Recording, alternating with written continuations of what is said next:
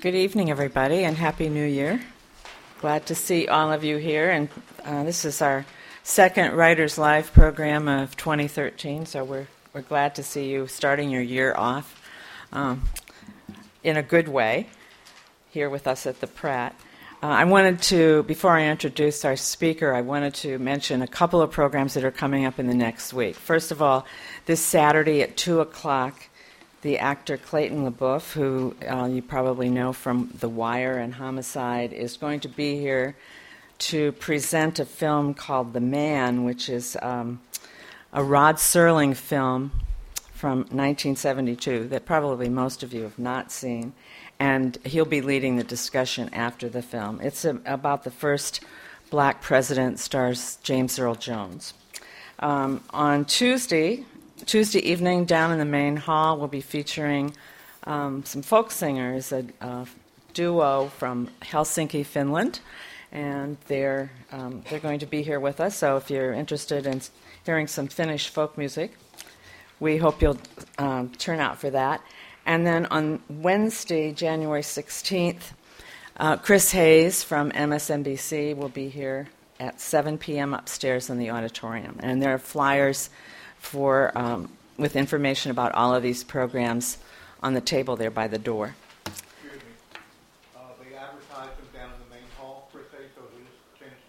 He's going to be, we're going to do it in the auditorium, yes.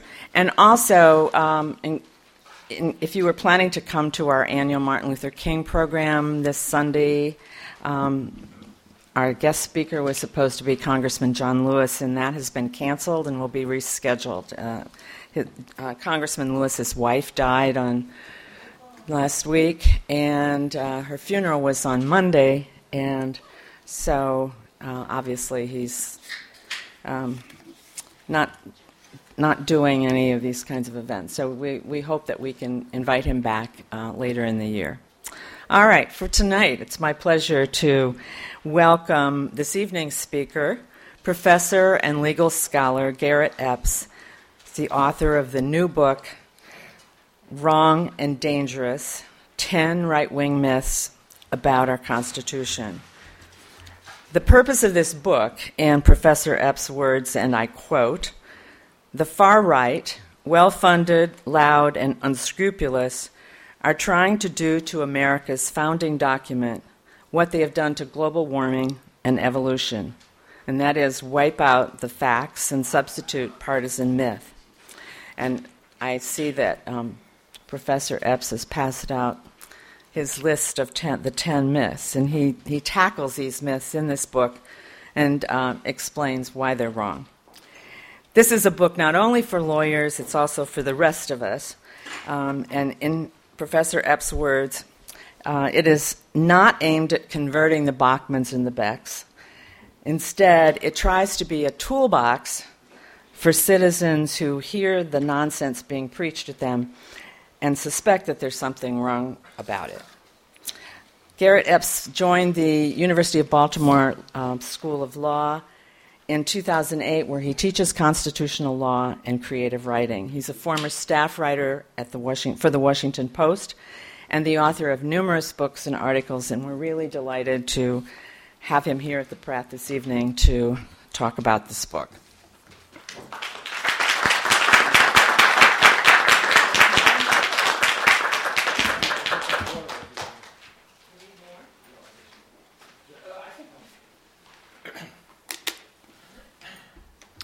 Um, thank you, Judy, for that nice introduction. Thanks to everybody for coming out on a cold Thursday um, to talk about this subject.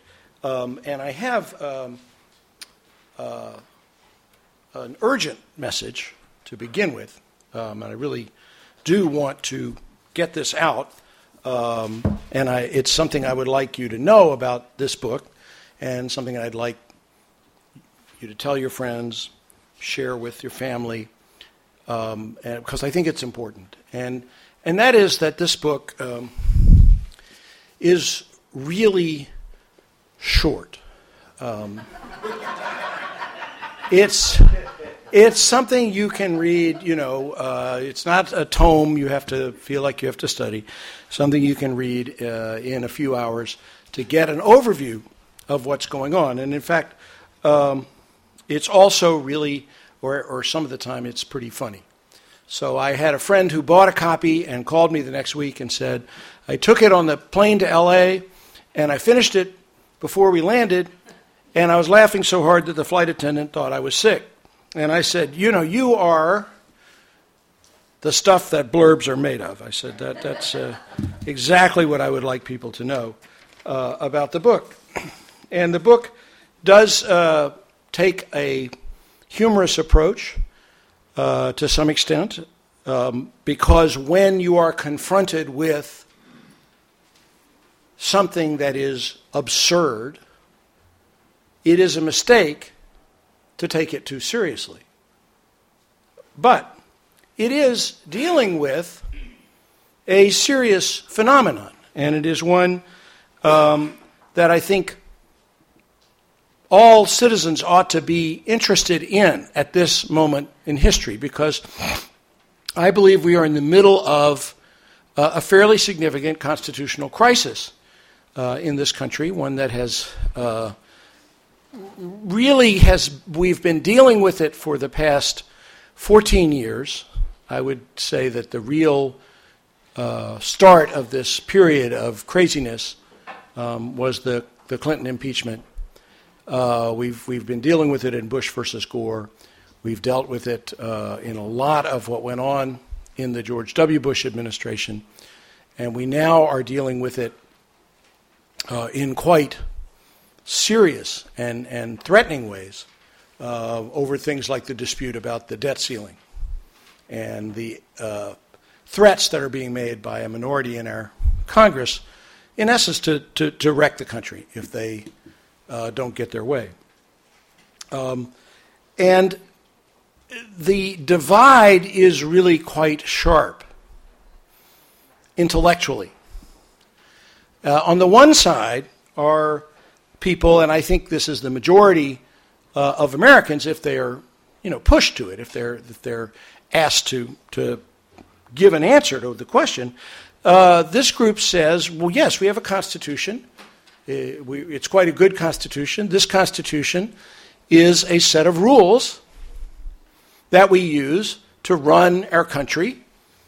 So we know how to pass laws, we know how to enforce laws, we know how to argue about political values without killing each other.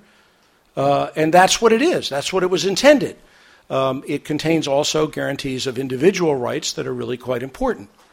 Um, the other side, which is a minority, I believe, but extremely well funded and very determined, sees the Constitution as something quite different from a set of rules in essence, they, they see it as I, I, like to liken it. I don't know if there's anybody here who collects butterflies or insects at all, uh, but if you're familiar with the concept of the killing jar, uh, you know, the jar that you lower over the insect uh, and uh, which contains uh, poisonous gas and kills it so that you can preserve it and, and stick it on a card. Um, and their view is that this, the Constitution is really the killing jar for American society, that, that it, it in essence, decides all political questions uh, in a way that there's no real uh, appeal to. Um, it decides questions like whether we can have a health insurance program, whether we can have Social Security, whether we can have an environmental protection agency. Um, the Constitution makes all the important political decisions. By a strange coincidence, they, they seem to match almost exactly the platform of the Republican Party uh, and neither Congress nor the voters can do anything about it. And I think it is hard for people who are not in this, in the trenches every day, to understand how extreme the positions being taken um, by this side are. And I'll give you one example that you know is really one of the more surreal moments I've lived through in the past year. Uh, that occurred during the oral arguments in front of the United States Supreme Court on the Affordable Care Act. As you know, the, the, the act was challenged by the state of Florida and also by a group called the National Federation of Independent Business, who said that Congress didn't have the power to enact uh, the, the individual mandate program and, and other parts of the, uh, of the bill. And One of their lawyers, a man named Michael Carvin, very prominent lawyer in Washington, D.C., very involved in conservative causes, he represented the National Federation of Independent Business. And he was arguing to the justices, in essence, that uh, the government makes the point that 99% of people alive will, at some time in their lives, have to use the healthcare system. And if those people are not are permitted not to pay, then um, you know we end up with this enormous problem of uncompensated emergency care. Um, the National Federation of Independent Business took the position that Congress has no power to enact programs based on predictions about the future. Uh, so the fact that someone is healthy today, end of story. You can't say, well, the odds are 99% that you will be um, sick and will need the health care system. Congress, that's beyond Congress's power. Now, if you happen to have read the Constitution, I sure don't see that there. But anyway, that was his position. And Justice Breyer interrupted him to ask, and I love to listen to Judge Justice Breyer because he, he's kind of the way he talks, he's kind of a cross between Thurston Howell III on, on Gilligan's Island and, and King Friday the 13th on um, uh, Mr. Rogers. And it's just uh, hilarious to listen to him. He, he says, Mr. Carvin, I have a question, uh, and perhaps you could uh, answer my question, and then I'll know the answer to my question. So here's my question. Um, and uh, he says, suppose there was a, a plague, a plague, an epidemic and we knew for a fact it was going to kill 50% of the population. We didn't know which 50% it would be. Could Congress require people to get vaccinated? And without pausing for a second, Mr. Carvin said no, they could not do that. That is beyond Congress's power. States could do it if they chose. Now, we really have, we are down the rabbit hole at that point. But I think it, it illustrates what the aim of this particular ideological crusade is, and that is to dismantle the apparatus that makes the United States a modern nation with a centralized economy and the ability to regulate such things as environmental damage, labor rights, consumer protection, worker safety, and so forth. And when I say that those are the target, I am not indulging in any sort of exaggeration. Um, they are trying to do this as uh, Judy read one of my favorite passages from my book uh, in, in the introduction. They are trying to do to it by the by this process of disinformation. Exactly what was done uh, to people climate research. Simply scream loudly enough that things that are true are not true. And pretty soon, in this country in public debate and in the media, they have to be treated, you know, uh, as if there was a, a, question about it, as if there was a serious question about climate change. Um, and we see this now uh, attempts being done. Obviously, this has been done with Darwinian evolution to the point that we have, you know, uh, and, and, modern geology to the point we have Senator Rubio saying, I don't know how old the Earth is. That's, you know, that's not a question for me to figure out. It could be a few thousand, could be a few billion, I don't know. Um, uh, and they're now tackling human reproductive biology, as we learned in the last uh, election. You know, and, and I mean, there's a very and, and you know, this is this is this Akin thing did not come out of a uh, a vacuum.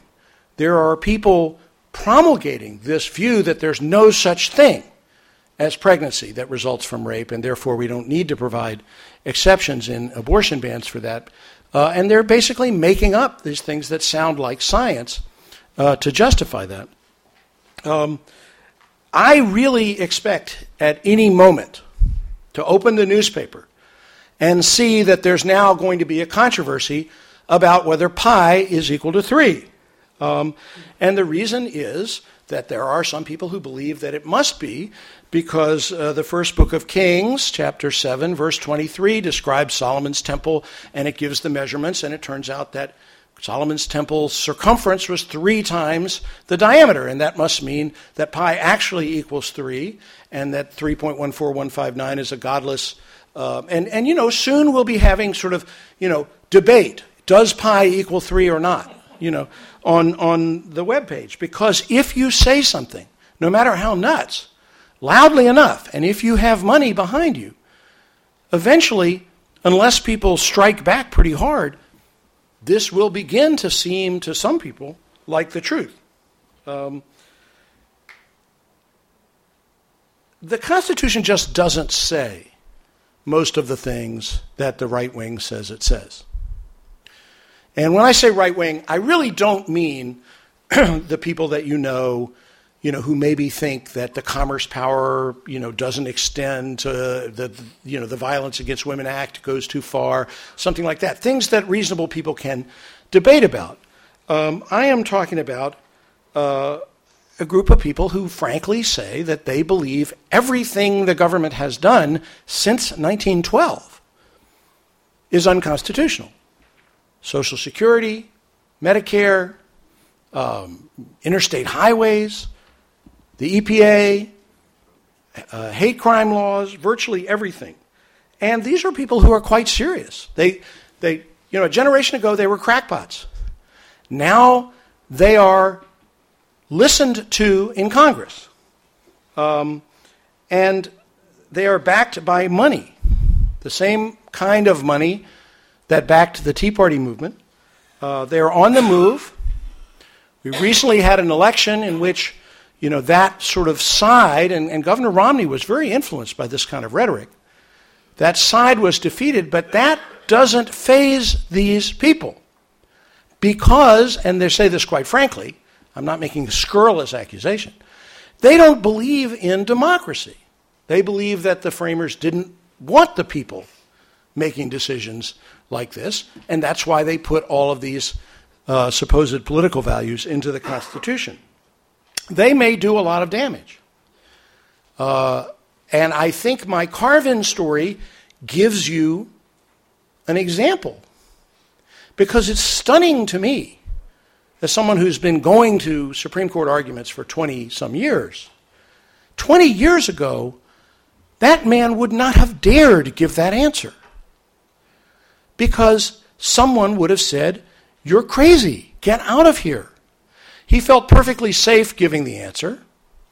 And that kind of crazy libertarian rhetoric has influenced the court to the point that justices themselves were saying similar things. And of course, the second most surreal moment in that argument came when the Solicitor General was explaining to the court that we need to make sure that the uninsured are covered by insurance and that if they can afford to pay, they are paying for their insurance because when they get sick, we will take care of them. And if they haven't paid, they'll bankrupt the system. And he said, This is required because we wish to give them the care to which our social and ethical norms obligate us. And Justice Scalia interrupted him and said, Well, don't obligate yourself then. In essence, and he made this clear, uh, his comments went on. In essence, the Rand Paul, the Ron Paul, let him die in the parking lot, to him seemed to make perfect sense and possibly be required by the Constitution. And he is uh, in name at least, a justice of the United States Supreme Court. Uh, so this kind of rhetoric is really affecting the courts and has the capacity to do a lot of damage. Now, I got concerned about this a couple of years ago. I'm going to tell you how the book came to be because it's kind of a fun story in a kind of scary, nauseating way. Uh, and that is, I got very concerned. I kept thinking, where is this stuff coming from? And I hear it. You know, I live in D.C. and people would, congressmen are saying it. I'm like, where is this stuff coming from? And I discovered that there are these Constitution schools that are being taught all over the country. Uh, you go for a weekend, um, and uh, teachers come out uh, from organizations and teach you what the Constitution means. And citizens, these, this is quite a big industry. Citizens are doing this all over the country every weekend. They pay anywhere from five to fifty dollars, depending on the organization sponsoring it. And I found out that the Republican Party of a Republican Party group in Northern Virginia was sponsoring one of these schools. Uh, and I paid my five dollars, and I went out there, and I spent uh, what is probably certainly the longest day of my life um, in a church basement, listening to and learning the essence of this constitutional theory. And I was prepared to disagree I was prepared to be a little bit upset, but nothing I thought prepared me for what I learned about the Constitution. And here is what the Republican Party of, of, this Northern Virginia community was teaching, and what is being taught all over the country every weekend, and what is now beginning to be taught in public schools. The Constitution was written by God. Now, I don't mean that God inspired, you know, that, that these were great men and God smiled on them. And, I mean, God wrote it. He gave it to Moses on Mount Sinai, along with the Ten Commandments. Moses brought it down and used it to rule the children of Israel in the wilderness for 40 years. They were ruled under the U.S. Constitution. Um, and then, after the kingdom and the captivity, as we know, 10 tribes of, of Israel were lost. Well, guess what? They are not lost at all. They actually went to England and became the Anglo Saxons. So the, the Anglo Saxons of England are the 10 lost tribes of Israel, and the Anglo Saxons in their medieval kingdom were ruled by the U.S. Constitution. So if you want to know whether something's constitutional, just ask yourself if they had it in fourth in, in, in England in 450 AD, and if the answer is no, they didn't have it. So they didn't have Social Security, so it's unconstitutional. And that the founding fathers wrote the, revived the Constitution in order to restore the Saxon kingdom. Everything went, went to hell when, when the Normans invaded in 1066. You know, at this point, my brain is starting to, you know, compress. Uh, you know, um, and I had said to myself, I'm not going to say anything. You know, I just hear to hear what these people think. Um, they also explained that, uh, you know, the Bill of Rights doesn't apply to the states. Uh, that it's perfectly legal for the states to have an established church. And not only that, that the First Amendment really doesn't even bar the federal government from endorsing what they called the religion of America. And the religion of America is Protestant Christianity. Um, we go through this stuff point by point. The income tax is unconstitutional. I mean, stuff that is really bat sputum crazy, okay? Being taught systematically to, you know, very serious, earnest people who want to understand what's wrong with the country and what's going on. And they sat there paying very close attention. We had a little workbook we could, you know, like color and, and you know, write things in the blanks. And um, sat there for eight hours. Um, and I, I, did look around. There were 55 or so people in this basement. So multiply that by five, six, uh, uh, five or six seminars a week. Um, 52 weeks a year. That's just that one group. There are, there are dozens of these education groups out there. Um, I, I looked on, on the way out, and I saw that one of these family groups had brought their kid. He looked like he was about 10. And I thought, oh, that's nice. He's drawing. He was drawing because, you know, kids get bored. So I thought, I'll take a look at what he's drawing. And I saw he had, he had written at the top of the uh, page, protect and defend. And then he had spent the afternoon drawing uh, a very realistic picture of an assault rifle. Um, and so, you know, the air in these things, uh, the instructor kept telling, we have to be ready. The Second Amendment is to prepare us for when Obama brings the UN blue helmet troops in. We have to be ready to fight the blue helmet troops. Um, the, the atmosphere was so much crazier than I was really expecting um, and I just thought people need to know this. So I wrote an article called Stealing the Constitution that was about this movement to try to convince people that the Constitution says things it doesn't say.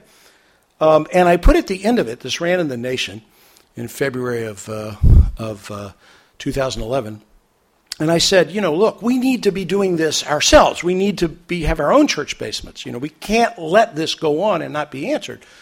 And if people have a church basement. They want me to come and speak. I'll try to get there. And I, have gotten invitations. I've managed to go to speak at a, a really a, a, large number of places, from New Jersey to Portland, Oregon to Los Angeles, uh, to do things like this.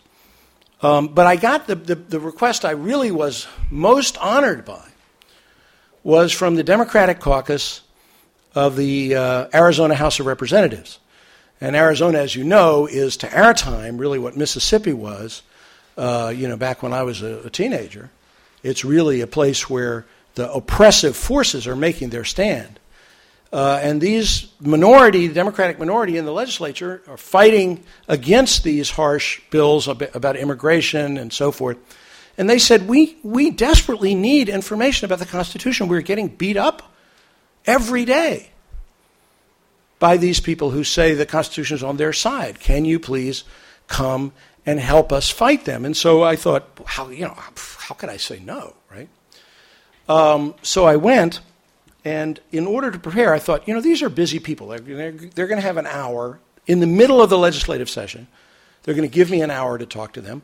I need to give them something they can take away. so I thought, rather than some, you know, learned lecture, let me just give them some bullet points so they can, you know, they can pull them out, you know, when they hear certain things. And that's where the idea of 10, the 10 uh, uh, myths came from. And a lot of people, when they see the book, they say, only 10? And I said, well, you know, actually, there's a lot more than 10, but you got to start somewhere. And these are the ones that strike me as most harmful. So I came up with the 10 list, and I, I gave the talk to the, uh, to the Arizona uh, uh, Legislative Caucus. Uh, and then I came back and I began writing columns for the Atlantic about them. And I, uh, this was in the summer. This was while the debt crisis, the last debt crisis, was going on. And while the Tea Party was saying, you know, we're perfectly willing to destroy the global economy if that's what it takes to get our political aims, and we don't accept that we are obligated under the Constitution, under Section 4 of the 14th Amendment, we are obligated to honor the United States debt because we don't really recognize the 14th Amendment. That's one of the things that is part of their, um, their beliefs, is that the 14th Amendment doesn't really count because it was illegitimately adopted, right? And of course, the 14th Amendment is the place in our Constitution, the first place that the idea of equality was ever written into our Constitution. And it's not surprising that they're hostile to this. Um, so I was doing the 10 myths on the website. I got a lot of response. And then I thought, well, you know, this needs to be out there. Uh, and I turned it into this book, which I don't know if I mentioned this, but this book is really quite short, um, really easy to read, uh, and funny. Um, and it is not written for lawyers, it is written for people. And as, as Judy said in her introduction, it's not aimed at converting, right? If you give it to your Tea Party uncle, it probably won't convert him, although he'll have a great time getting really mad. But who it's really aimed at are the people who hear this stuff on the radio, like my friends in Arizona, and say, I'm hearing this stuff all the time. It doesn't sound right, but I have no answer. And this is supposed, this is here to get people started on finding answers for their own view of the Constitution that isn't really crazy. Um, so, uh, I find that people have questions about this. one of the reasons I start out with giving out the top 10 is that people like to pick out their favorite and ask about it, and then we can kick it around. So I want to make sure that I leave plenty of time for questions. But I do want to talk tonight about two of the myths, one of which I think is the most important one, and that you really, if you really get your head around this one, you begin to see what's wrong with uh, the, the whole enterprise that we are being fed. Um, and the other one is one that I think has recently become quite important because of what happened in Newtown, Connecticut. Um, the first myth, which is myth number one in the book, uh, the headline is The Right is Originalist and Everyone Else is Idiotic. Um, and the quote idiotic comes from Justice Scalia, who really, you know, is an extraordinarily harsh and, and sort of vulgar person talking about other people's ideas. And he basically has laid out his philosophy of so called originalism and said anyone who doesn't believe that is idiotic. Um, and because they, the basic claim is one side wants to follow the original intent or meaning of the Constitution. And the other side just wants to do whatever they want. They don't care about the Constitution. So if you're not on our side, you are a person who doesn't, who's really a traitor to the Constitution. And this is an idea actually that you can trace back in intellectual history to the birth of fundamentalism. It's an idea that comes into constitutional interpretation from fundamentalist um, hermeneutics, biblical interpretation. Because the, the fundamentalists in the early 20th century were reacting to what was called the higher criticism. And that was scientific scholars, mostly in Germany, but increasingly in England and, and the United States, who were studying the Bible the way we study any other historical document. They were trying to figure out how did this get written, who wrote it, what were the circumstances under which it was written. They refused to approach the Bible as uh, you know, sort of a, a, sober record of history. They said, you know, we don't, we're not saying that God didn't make the world in seven days, but maybe we should look at it and make sure. Um, and this was this produced a very sharp reaction, which we today call fundamentalism. Um, and the idea was anyone who reads the Bible with this kind of view, this view that maybe not everything in it is true, is not a Christian, is a traitor to the Bible. And that idea has neatly moved over to the Constitution, right? That if you don't believe in the so called original intent, and of course, original intent is, is also a fundamentalist biblical term. If you don't believe in the original intent, then you believe in nothing. You're just someone who pretends to like the Constitution and you want to do what you want to do. And the idea is sort of double rubbish, if you will. Uh, the first part of the rubbish is that the people making this claim, Justice Scalia and people like him, don't know what the original intent of the Constitution was. In fact, they've had to, over the years, keep changing their claim. First, they said, yes, we're going to follow the original intent. But then people pointed out that you don't know what people intend, even when they're alive, and now they're dead. So they said, well, we didn't mean intent. You know, we meant the original understanding. And then, you know, period, people engaged with this and said, well, the problem with that is the same as the problem with intent. You don't know what people understood, and now they're dead. So they said, well, what we mean is the original public meaning, right? Which meant you look in a lot of dictionaries and you say, this must be what people under, uh, thought it meant. Or anyway, this is what I understand people would have thought it meant. And we even have a movement now that says we have to deal with the fact that a lot of people didn't read the Constitution or look it up in the dictionary, and so we have to come up with a way of thinking what those people would have thought if they'd had the education to read the Constitution and the dictionary. And it, it, it kind of is spinning into a, a, kind of collapse, you know, like the, uh, like the uh, Ptolemaic system before, shortly before the Copernican revolution.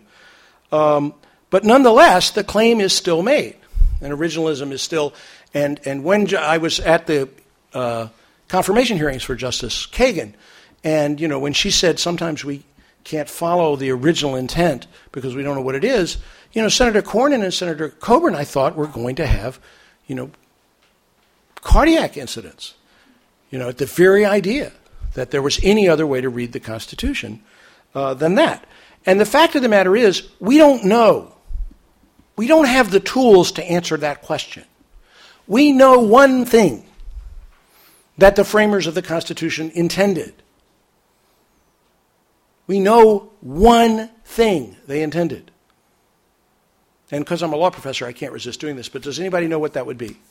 What do we know they intended? Be able to change things. Uh, yes, but we think they intended that, although they made it awfully hard. So well, they, we think they intended to run a government, although some people were against it. Yeah. Yeah, although we, you know, that was kind of put in at the last minute. No monarch. Um, pretty much. The one thing we know they all intended, though, is to write the words that are on the page. now that sounds no, I mean, you know, that sounds flippant, right? It sounds like I'm reacting to your very intelligent comments with a kind of dismissive or reductive comment. But it's not. We start with the Constitution. And I infer that they intended us, we the people, to apply those words to our problems in the future. I think that we can infer. We know they intended to write the words. We can infer they intended us to apply them. And beyond that, we have to use all the tools of interpretation that Chief Justice John Marshall laid out for us to use in the early 19th century. Now, the interesting thing about Chief Justice Marshall is he was actually a delegate to the Virginia Ratifying Convention. He wasn't at Philadelphia, but he was at the convention that ratified the Constitution uh, in Virginia. He qualifies as one of the founders.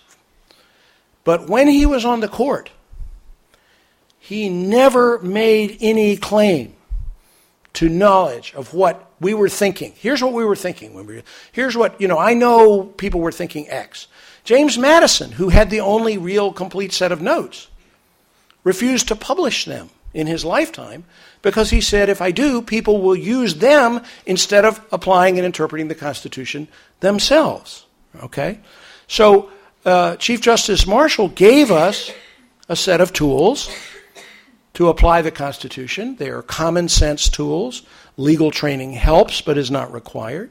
You look at the text of the Constitution, you look at the structure of the government. Okay? And, you know, for example, no monarch. That would be a structural point. It's pretty clear, right, when you read it. I mean, I suppose someone could come up with an argument that they really meant there to be a king, they just didn't mention it. But it'd be kind of a tough sell, right? You look at the structure of the government. How is it supposed to work? You look at the political theory behind the American Revolution, behind uh, American life. You look at what works. And Chief Justice Marshall is, is quite clear about that. We have to do what is practical. We apply the Constitution to practical facts. Um, the, there's a whole set of interpretive tools that we can use that don't depend on some kind of occult knowledge of the past. And the fact of the matter is that there really is no principled way, using the tools that are available to us and the sources that we have, there is no principled way to say this is what the framers intended, this is what the words they wrote meant at that time, this is what the public understood. We can't go back and do that. What we can do is arrive at a meaning for our time, you know, trying to be faithful to the document uh, as a whole. But the originalists, particularly those on the court, do not like to admit that. And so they've invented what I call there's originalism. And actually, you know, as scholarship, by the way, I want to say this originalism is really quite valuable. You go back and study what people were doing and saying and thinking in 1787 or, or 1803 or whatever, and, and it, it, it, it can enlighten us about the Constitution. It really always helps to know the situation that produced the Constitution. And I go to conferences on originalism and contribute to originalist journals and so forth in that regard. I, but th- we don't pretend that answers current legal questions. Okay?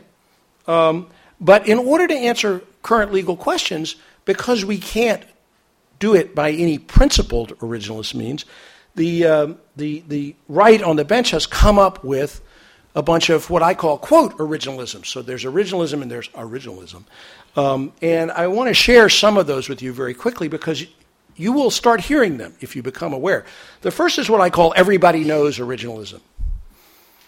And that is, well, it's not in the Constitution. It didn't have to be because everybody knows the framers thought it. And Judge Vinson, in the uh, district court opinion in the uh, healthcare case, says, well, everybody knows that, that uh, people in, uh, you know, in America in 1787 didn't like taxes, so it's clear they couldn't have a tax uh, to enforce uh, the health care. Well, you know, it's who was it who said run the government? It was over here, right? They put a lot of power in the Constitution. I mean, it's there in the words. So, in order to say the government doesn't have, again, it says, including the power to tax. So, in order to say that that doesn't really mean what it says, you have to say, well, everybody knew it didn't mean what it said. And that's, it's illegitimate, it's bogus, it's phony. Um, there's what I call Da Vinci Code originalism. And this, of course, is the country that gave us the Da Vinci Code. I think it's a fascinating comment on the American character that you could say here's the story of Jesus Christ. According to that story, he was a man born as the Son of God who came to earth to save the world, was crucified, died, and was buried and rose again from the dead. And people are like, boring. And you say, oh, well, okay, let's tell it different. Here's a guy who was crucified and he didn't die, and he came down off the cross, married Mary Magdalene, moved to France, and he fathered a dynasty of fairly mediocre medieval kings, which has now completely disappeared. Awesome, right? I mean, that, that's, that's nuts, right? The real story is much more interesting than, than the, the Da Vinci Code story, but, but Americans are fascinated by this idea that, of codes and that one thing means something else, right?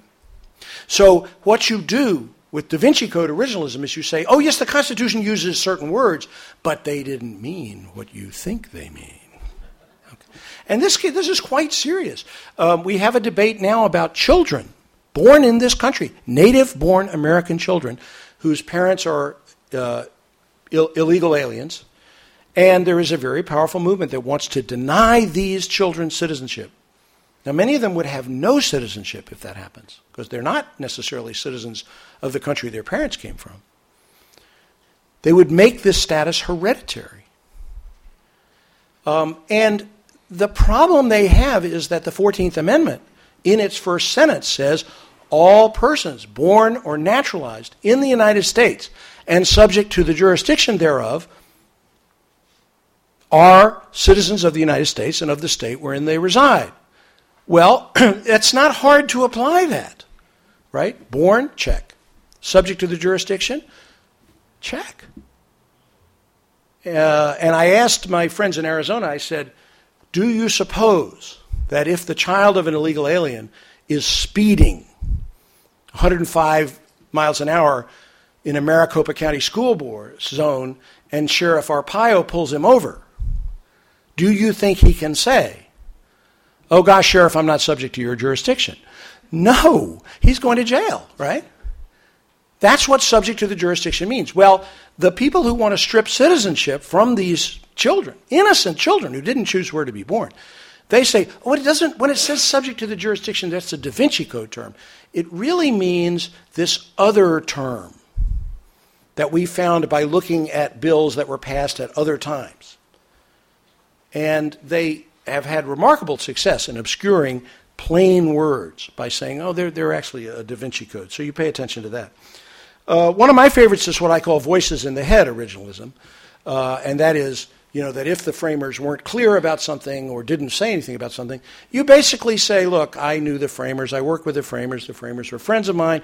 Um, believe me, this is what the framers thought. You know, I talked to them just last night. Um, and Justice Scalia is a, a great practitioner of this. Uh, and in, um, in Citizens United, there is a discussion about whether corporations are entitled to the full free speech rights that individuals have. And Justice Stevens, in his dissent, says, look, the framers of our Constitution, the framers of the First Amendment, really distrusted corporations. They didn't want to make the corporate form freely available for private use because they said it's dangerous. And Justice Scalia says, Justice Stevens says some nonsense about how the framers didn't like corporations. Of course, they didn't then because corporations then were monopolies. But now that they're not monopolies anymore, the framers would have loved them. Except maybe John, Jefferson. I don't know why he accepts Jefferson. I guess he had talked to Jefferson recently too. But it's just made up you know, the original intent that I just decided on. Um, then there's what I call pay no attention to that man behind the curtain uh, originalism, and that is when you produce a quote from someone who's who completely disagrees with the right wing position, and they say, "Oh yeah, but he was an exception." Um, and strangely enough, the person they mostly do this with is James Madison, who is, you know, basically the father of religious freedom in this country, who took a very strong position that, um, that the, the, the state should have nothing to do with endorsing or teaching or promoting religion, that that should be entirely left to the private conscience. And whenever people bring that up, because part of the project of the judicial right and the, and the political right is to encourage tax funds to flow to, um, to, flow to private, uh, religious institutions. Uh, whenever you bring that up, they say, oh, yeah, but Marshall was an extremist. I mean, Madison was an extremist. And that actually, that term was used by Justice Thomas about Madison. I thought, you know, I did not ever think I would live to see the day when Clarence Thomas could call James Madison an extremist. Uh, but that is pay no attention to the man behind the curtain originalism. Uh, and then there's finally, if everything else fails, you fall back on what I call foresight originalism. If the founding fathers could see this, they would be really upset.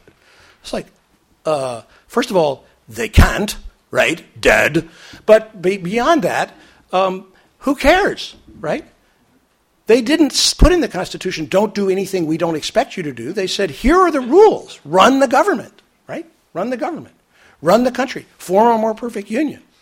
And if we could bring them back here today and say to them, do you think the government could require private citizens to buy health insurance? They wouldn't say yes or no. They'd say, what? Health and what? Health and what?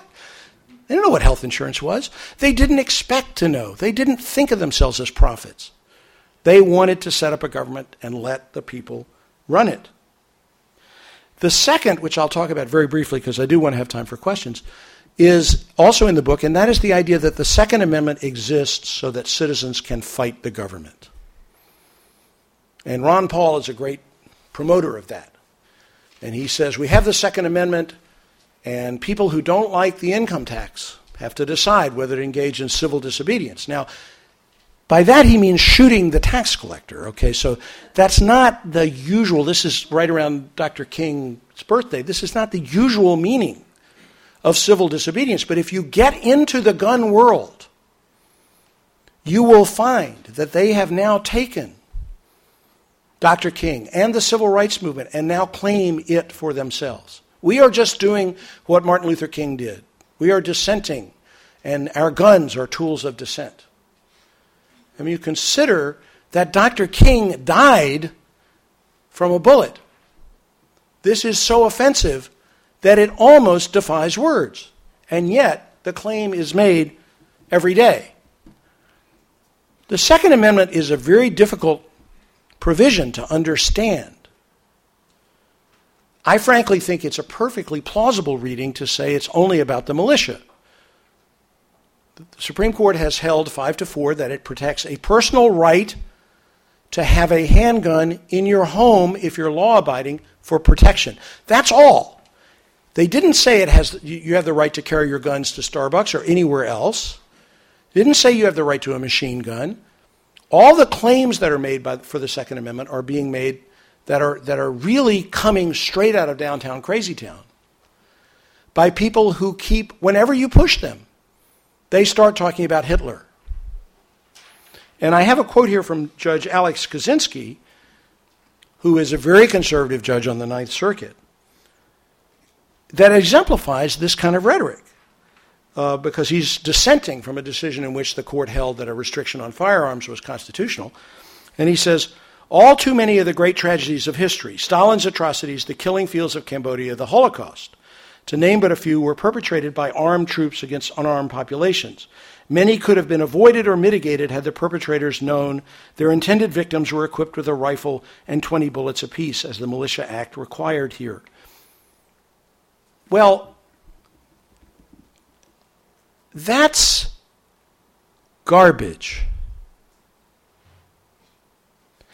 The history of these periods, you look back at the rise of Hitler, you look back at the rise of communism. You look back at what happened in Cambodia. These things didn't happen because nobody had guns. Hitler rose to power because not because the central government was uh, tyrannical, but because it was too weak. Because private militias, most prominently the Nazis, were heavily armed. Because private violence destroyed the ability of the country to function socially and economically. And I would like to say to these people, whether they're judges or, or you know, crazy people, you know, with, with armories in their homes, I would like to say to them, if you want to protect this country against tyranny, then put down your guns and get involved in public life. Step up and take your citizens' responsibilities. Learn what the Constitution really means. What leads to tyranny is authoritarian government, not lack of arms. And the, the attempt to make this country a heavily armed society, the attempt to put armed guards in every school, the attempt to, to, to create a nation where from sea to shining sea people can carry concealed weapons anywhere they want, including in Virginia in church, is a direct attack on our ability to maintain a free, self governing society. The two things cannot coexist. Jill Lepore, the American historian who also writes for The New Yorker, wrote a wonderful piece about gun culture last fall. And she makes this point. In a pervasively armed society, there is no such thing as civilian life. Right? Civil society has disappeared. And, you know, in the wake of Newtown, I would like to say how many of our children are we willing to sacrifice in order that people like Judge Kozinski can feel that Hitler is not going to break into his house tomorrow and take him away. I'm not willing to sacrifice one child. I think that people who have these fears need to step up and get involved in our, in, and, and in our society in ways that they're not. And that using the Second Amendment as a, uh, uh, uh, the idea that the Constitution, he calls it a doomsday machine within the Constitution. The idea that the framers of the Constitution built into it something to, that, that would destroy it, it, it belies anything we know about political theory and about those people. And you said, you know, the Constitution can be changed, right? They did put a mechanism for change in the Constitution, including if we want to, we can write a new Constitution using Article 5. They didn't put the Second Amendment in there so that people could shoot the tax collector. And if you want to talk about the original intent, when Washington was president, we had a revolt in Pennsylvania. And they did shoot the tax collector. They lynched a couple of them, tarred and feathered them, burned down the, house, of a federal official. Washington responded by leading the army himself. This is the only time in American history that a sitting president has been in command of the army in the field. He marched the army into western Pennsylvania, arrested those people, and brought them back to Philadelphia with nooses around their necks. Now, being Washington, after he'd made his point, he pardoned them. But the idea of the Constitution was to create a government, to give it adequate power, to give the people the ability to control it, and to let it run. Not to let us kill each other. So, with those two, I mean, I think the Second Amendment is very important right now. I'm going to stop and see if people have questions about any of the uh, any of the ten, or just want to talk about it. Uh, I'd be be very interested to hear what you think. Yes. Yeah. they, they, they wanted to use the text of the Constitution, Uh-huh. and that even Madison didn't allow his notes. Mhm. If I remember correctly, there is, there are no notes in the Constitutional Convention uh, next to them, or there were. No, no, there there are now. Those are Madison's notes. But he's the only one whose notes. Uh, he's the only complete set of notes. There are two or three of the other. The question is, you know, did Madison, uh, were there any notes of the Constitutional Convention extant? Um, and Madison kept a complete set of notes. They're a little difficult to figure out. And one of the things, it's like, I don't know if, if you guys have ever been in a class, right, that lasted from May until September, but sometimes different sessions are boring right? So Madison will write along and he'll say, Mr. So and so said this, and Mr. So and so said that, and then he'll say, Mr. So and so spoke at great length. And usually it's the more boring people, but we have no idea what they said. I mean, because he was keeping the notes for himself, and he didn't want them published in his lifetime because he didn't want people to. Um, he didn't want people to, to use them to say this is what we, we need to use these notes to interpret the Constitution. Interestingly enough, when they came out, it was a fascinating moment in American intellectual history. The nation was shocked to read his notes, and they were shocked because of the very frank discussion in those notes about the need to protect slavery in order to keep uh, the southern colonies in the new Union. Um, and people who had you know, had begun to perceive that slavery was, was a, a, a terrible, destructive blot on the country, this is in the 1820s and 1830s, were shocked to see how cold bloodedly the framers talked about it. Um, and it caused a great deal of discussion. But I don't think that's why Madison withheld them either. But he also thought people should be able to get up in the, in the convention and take positions that might be embarrassing to get out. Mean, the convention was held in secret. They had guards at the windows to keep anything from leaking out. So, precisely for that reason.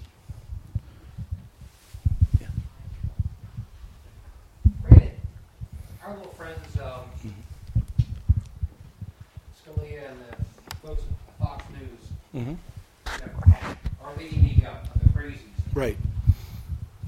How close would you, how close would you assimilate that to the, the fights between the Federalists and the Jeffersonians?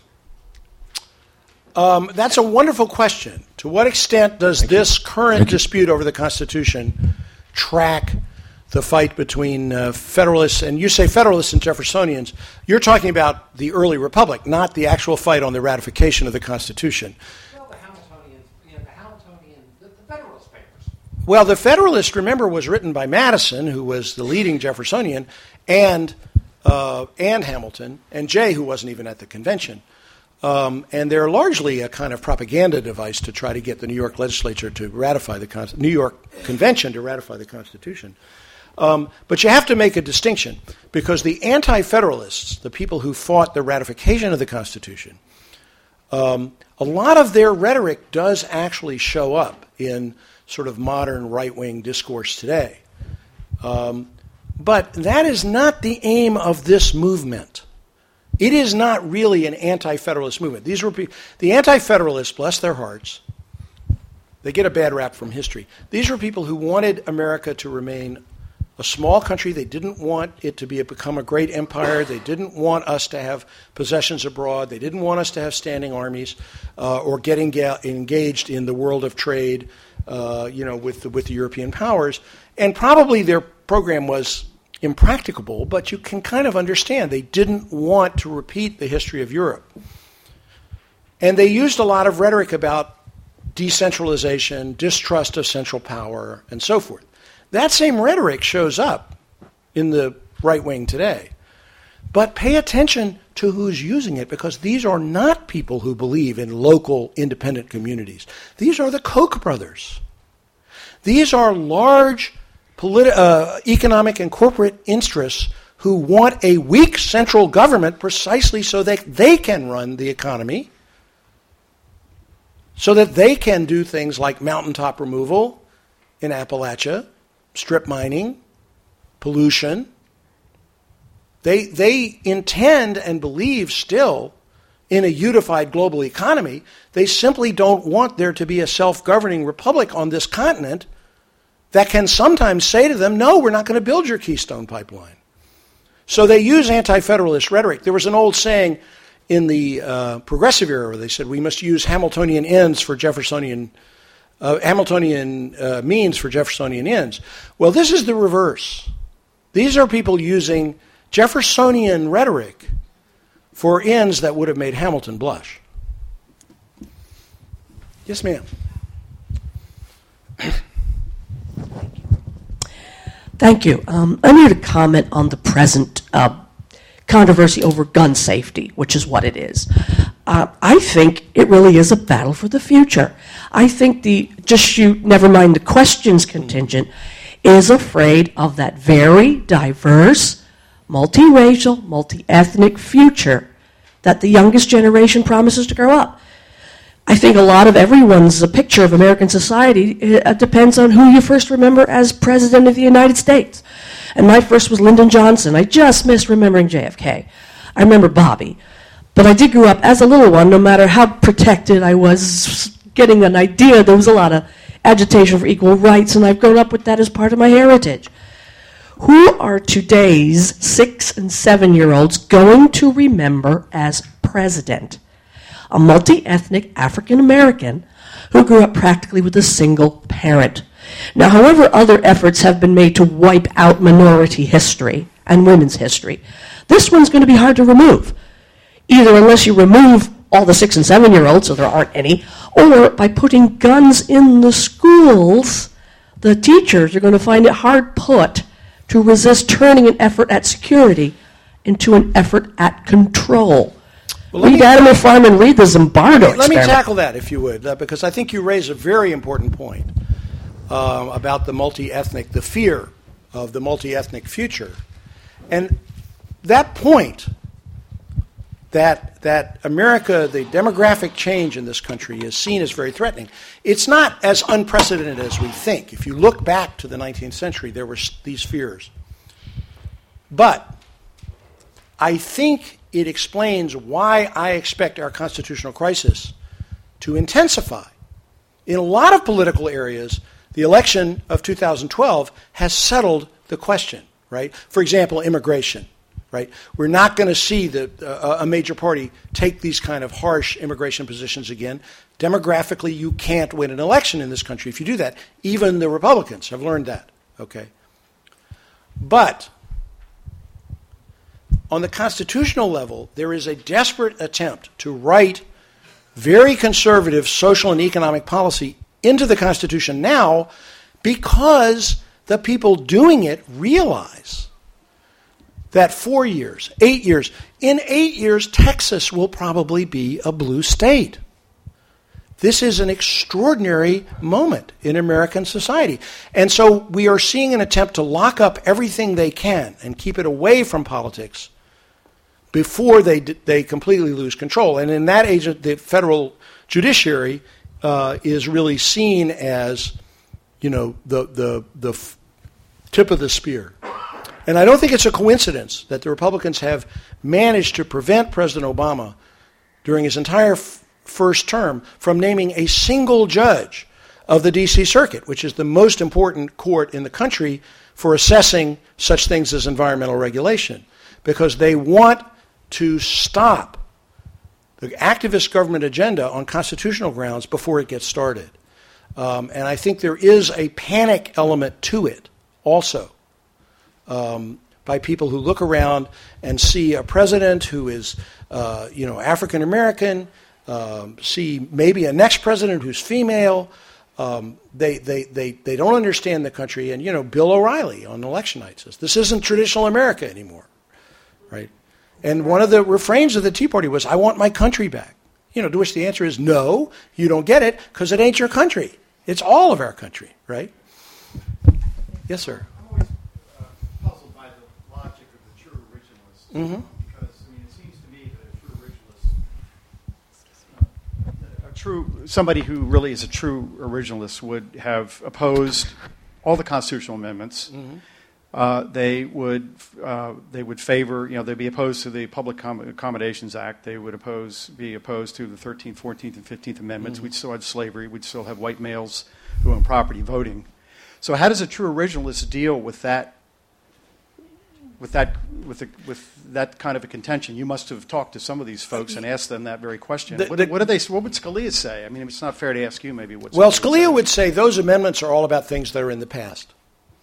I mean, that's what he says about the Civil Rights Act now. But would he have supported them? Or would Uh, he support he now? says now he would have, you know, but, uh, you know, it's just like he says, he, he said, why is it okay, the public accommodations you mentioned, I've, Scalia discusses this, why is it okay to use the Commerce Clause to enforce desegregation of public accommodations, of, of restaurants, hotels, hospitals? He says, it's because the whole country agreed in 1964 that racial discrimination was wrong. It's like, dude, I was there. You know, you the lady remembered uh, vaguely remembered Kennedy. I worked the polls for Jack Kennedy. I was ten years old in Richmond, Virginia, and people would say, "Oh, ain't that cute? You working the polls? Get out of here! Get out of here before I slap you upside the head." Um, and and uh, uh, you know, people, uh, the country was not. I mean, there was a huge part of the country, including significant people in the Republican Party, including Robert Bork, including Barry Goldwater, who were completely opposed to the idea that the government could require uh, open public accommodations. But he says now, you know, there, there's no controversy now. All that happened years ago. Um, now, when you get a little further from the center, you will find people who really do take that position. That is, that the 13th, 14th, and 15th Amendments aren't really legitimate. And Jill Lepore describes uh, being at dinner in the house of a local Tea Party leader in Connecticut, and he says they, they instead of grace, they read a section of the Constitution before every meal. These kids, you know, it's like, uh, you know, uh, Congress shall have the power to emit bills of credit. Um, but he said he said he doesn't have them read any but the Constitution, the first ten amendments, because he doesn't really like the other amendments. Uh, when I went to Constitution School, I was taught, for example, that the 16th Amendment was adopted by accident.